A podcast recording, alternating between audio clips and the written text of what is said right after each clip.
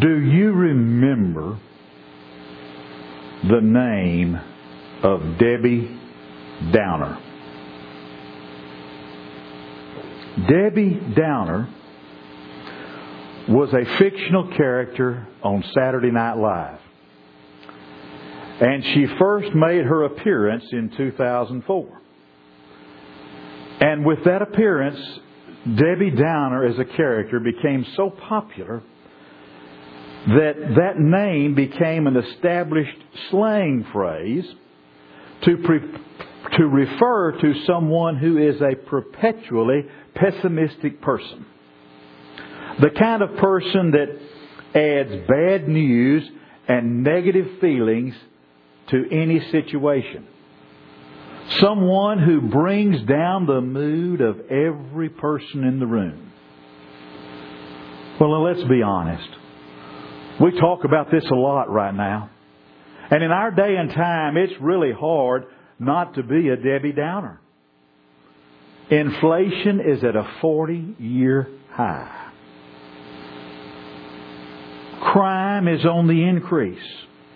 And there's very little appetite on the part of a lot of people to even prosecute that crime.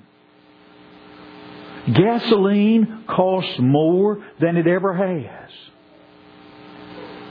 And you can't find baby formula. And I, and we're predicting food shortages. I've never seen such a land of plenty running out of so many things. And you know what? You listen to the sound bites on the news, and it's like our elected politicians are living in fantasy land. Totally oblivious, totally clueless, totally unaware of the real problems and the real challenges that everyday people like you and me are having to face. Sometimes it's enough, I don't know about you, but sometimes it's enough to make me want to just fall down in the floor kicking and screaming and just throw an old fashioned temper tantrum. And you know what? It still wouldn't do any good. It wouldn't help. But it really doesn't seem like anything else we're doing helps, does it? We feel like nobody's listening to us.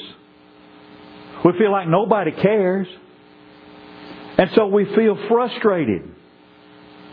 We feel overwhelmed and we feel depressed.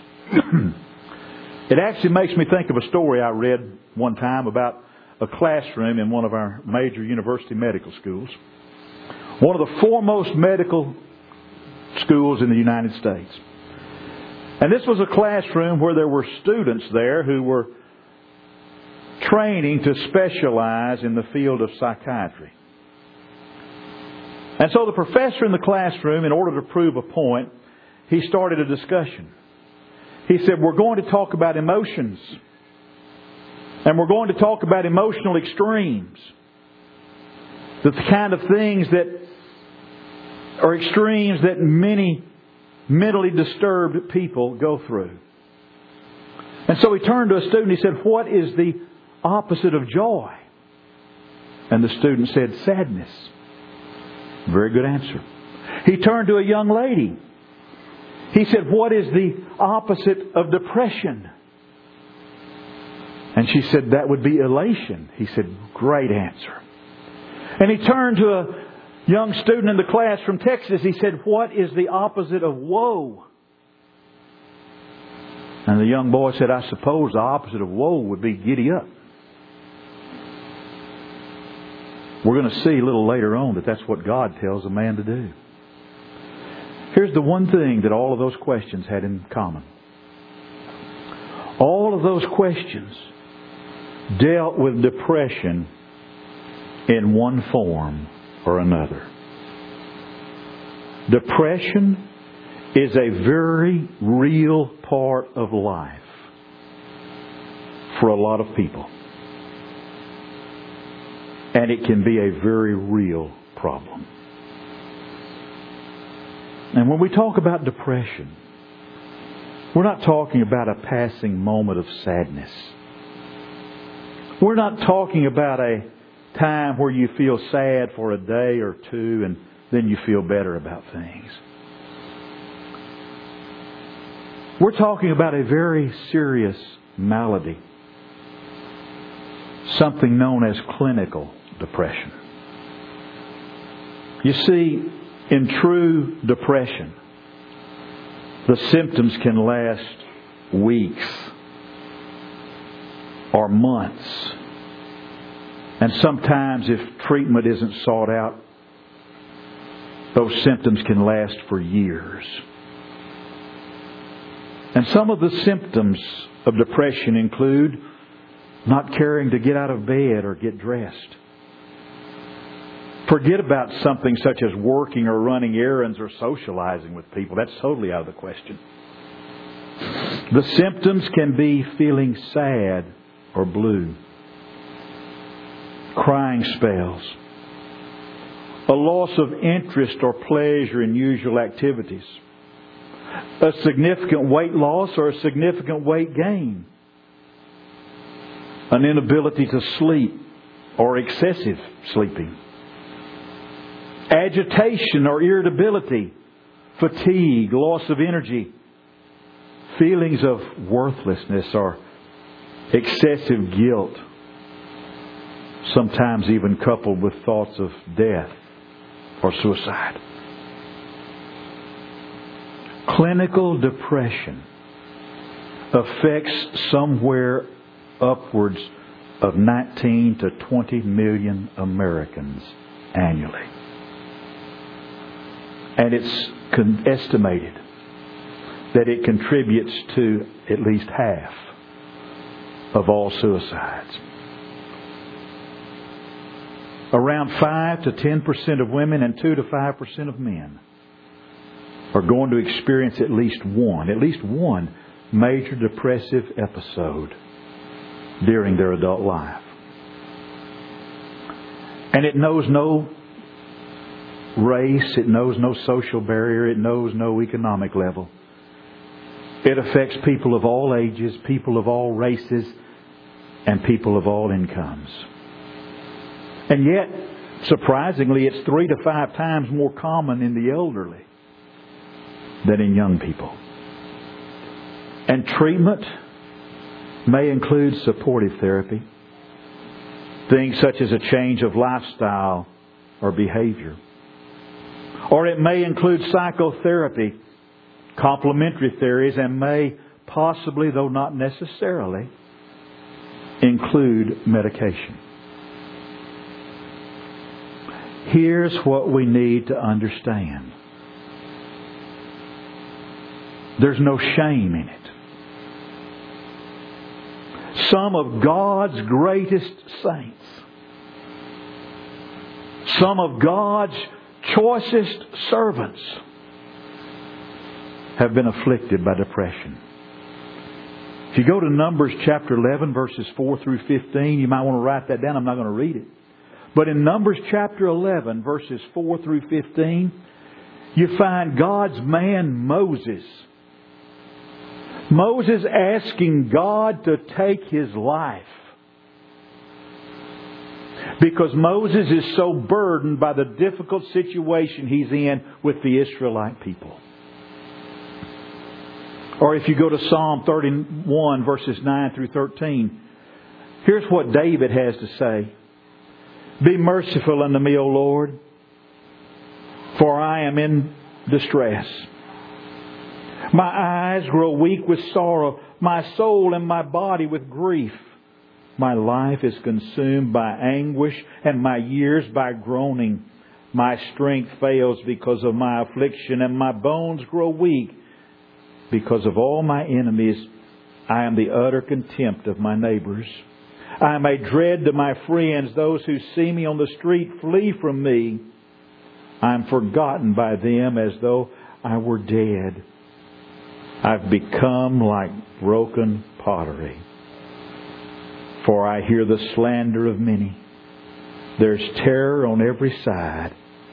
They conspire against me, and they plot to take my life. Moses suffered from depression. David suffered from depression. And in our text this morning in 1 Kings chapter 19, God gives us there a case study in clinical depression. It's a study of Elijah. Elijah experienced some of the classic symptoms. He's routed the prophets of Baal. He's put them to death by the edge of the sword. But, as 1 Kings 19 opens, Ahab the king told Jezebel all Elijah had done and how he had slain all the prophets with the sword. And Jezebel sent a messenger unto Elijah saying, So let the gods do it to me and more if I make not thy life as the life of one of them by tomorrow at this time. Now listen to it. And when he saw that, he arose and went for his life and came to Beersheba, which belongeth to Judah, and left his servant there. Elijah hears what Jezebel wants to do to him, and he experiences fear. Elijah arose, it says, and ran for his life. And then you know what the next thing is? He starts having suicidal thoughts. Look at verse 4. Remember, he left his servant at Beersheba. And he went a day's journey into the wilderness and came and sat down under a juniper tree, and he requested for himself that he might die. And he said, It is enough now, O Lord, take my life for I'm not any better than my fathers were. And you know what the next symptom he expressed was? Excessive tiredness. Look at verse 5. And as he lay and slept under a juniper tree.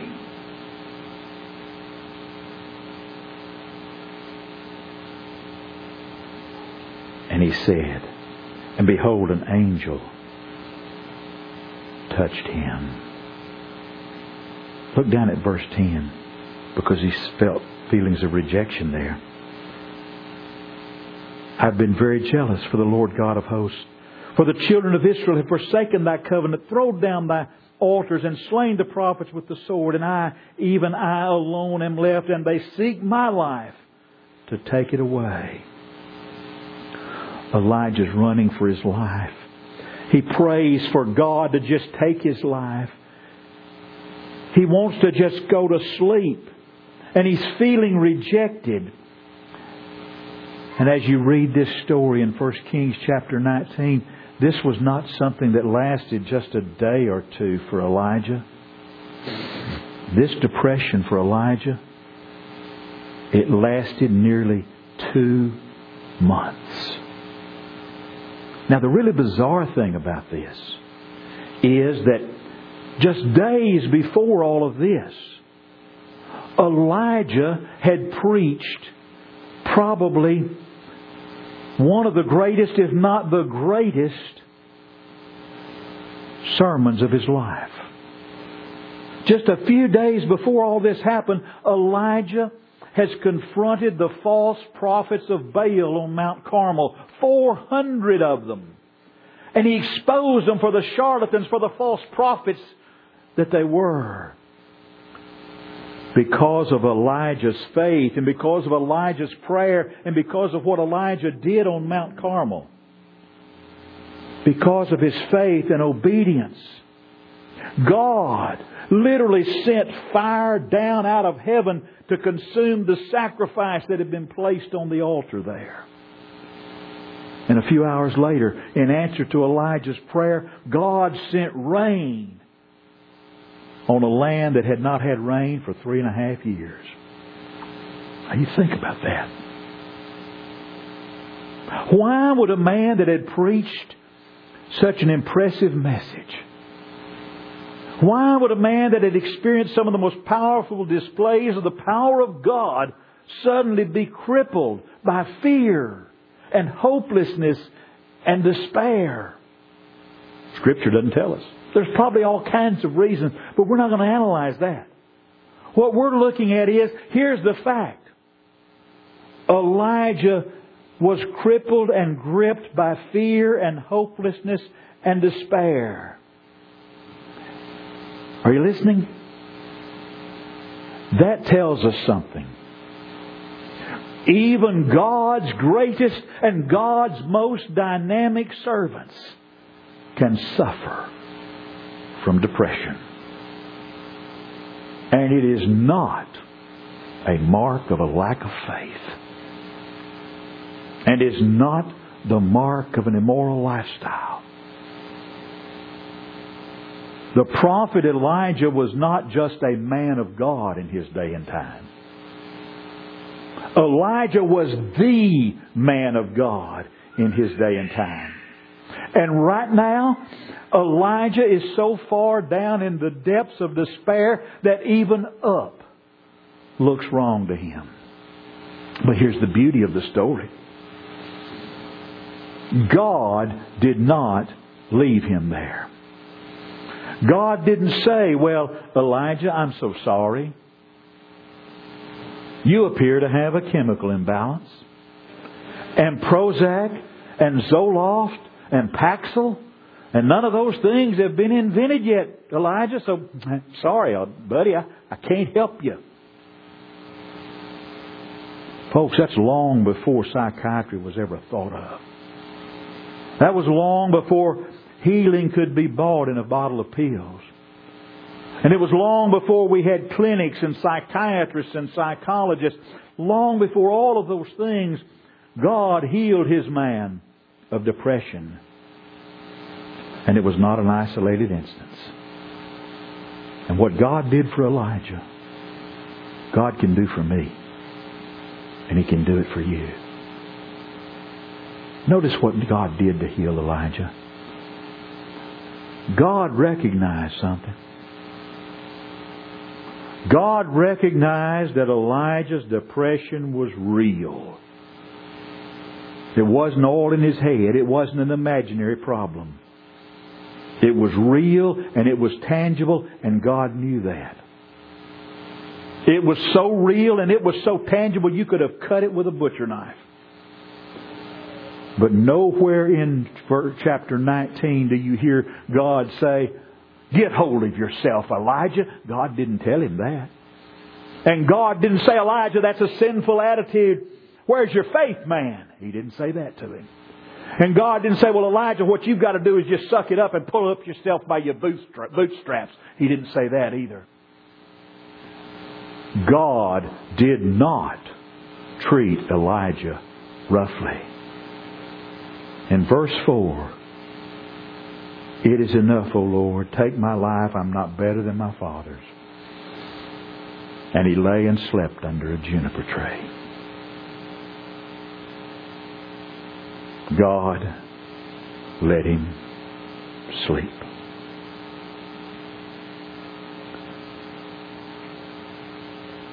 Behold, then an angel touched him and said, Arise and eat. In answer to Elijah's prayer to die, God let him sleep. And then God's angel comes and feeds him.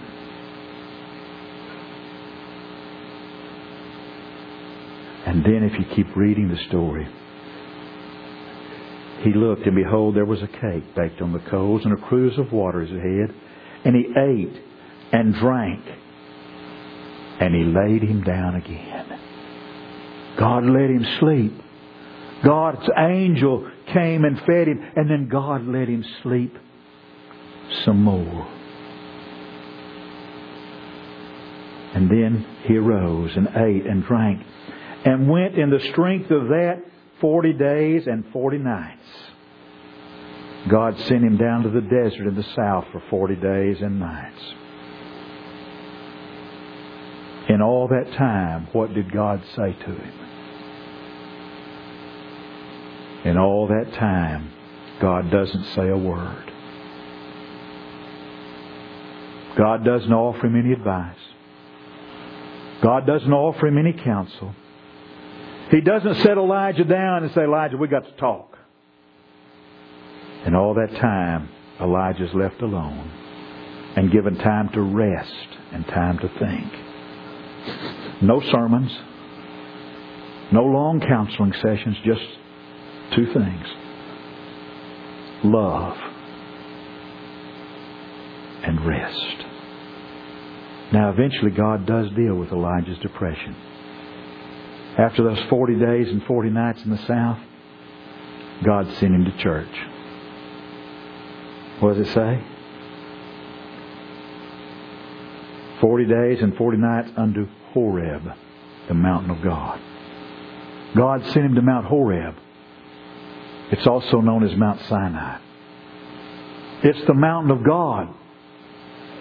It's the place where the law was given to Moses. Church is one of the best places to deal with depression when we do it right. Because when we do church right, it's where we listen to each other. When we do church right, it's where we help each other. Remember what Paul said in Galatians 6 and verse 2? Bear you one another's burdens and so fulfill the law of Christ. And we have to remember something. In just a few moments, we're going to sing an invitation song. We're going to sing a closing song. We're going to have a prayer. And at the close of that prayer, Dale's going to lead that prayer, and Dale's going to say, Amen. Christianity doesn't stop when Amen is said. After Amen is said, and we go to our homes, and we go to our offices, and we go to our jobs, we must remember that throughout the week, time alone spent with God in prayer, time spent alone with God studying God's Word is a very powerful antidepressant. So the very first thing God did was He sent Elijah to church. You know what else He did? He said, Elijah, I want you to tell me what the problem is. Look at verse 13. there came a voice to Elijah and said, What doest thou here, Elijah? Now notice something in this text. If you read this whole story, God doesn't just ask Elijah that question one time. He asks Elijah the question twice. What doest thou here, Elijah? What are you doing here? Why are you here, Elijah? Well, didn't God know? Of course He did. He's the one that sent Elijah to the mountain of God.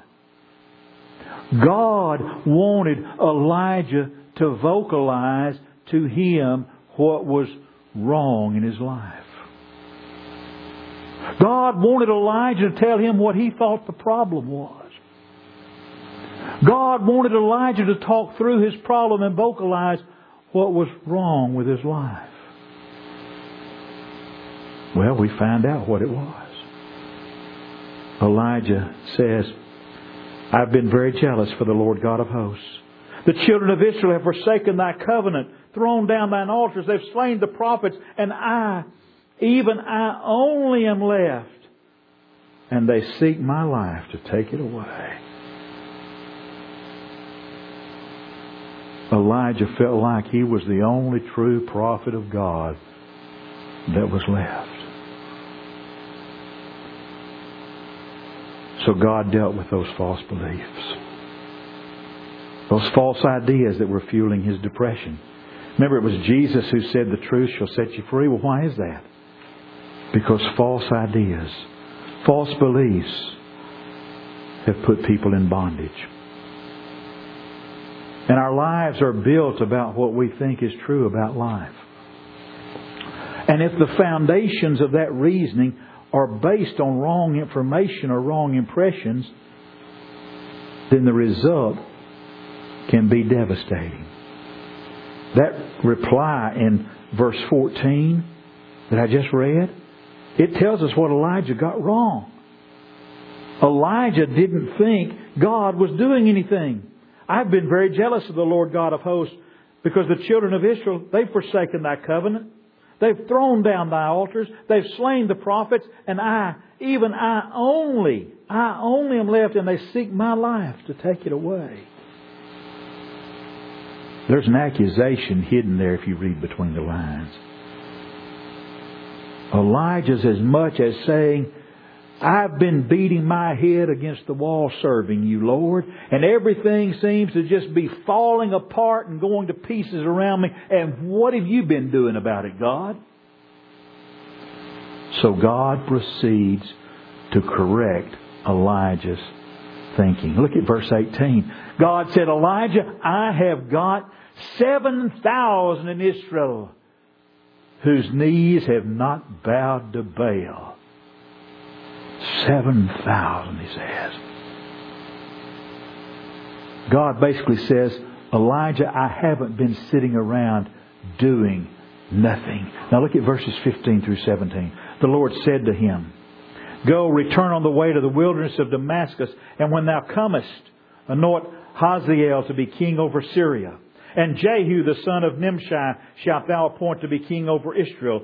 And Elisha shalt thou anoint to be prophet in thy room. And it shall come to pass that of that him that escapeth the sword of Hazael shall Jehu slay, and him that escapeth from the sword of Jehu shall Elisha slay.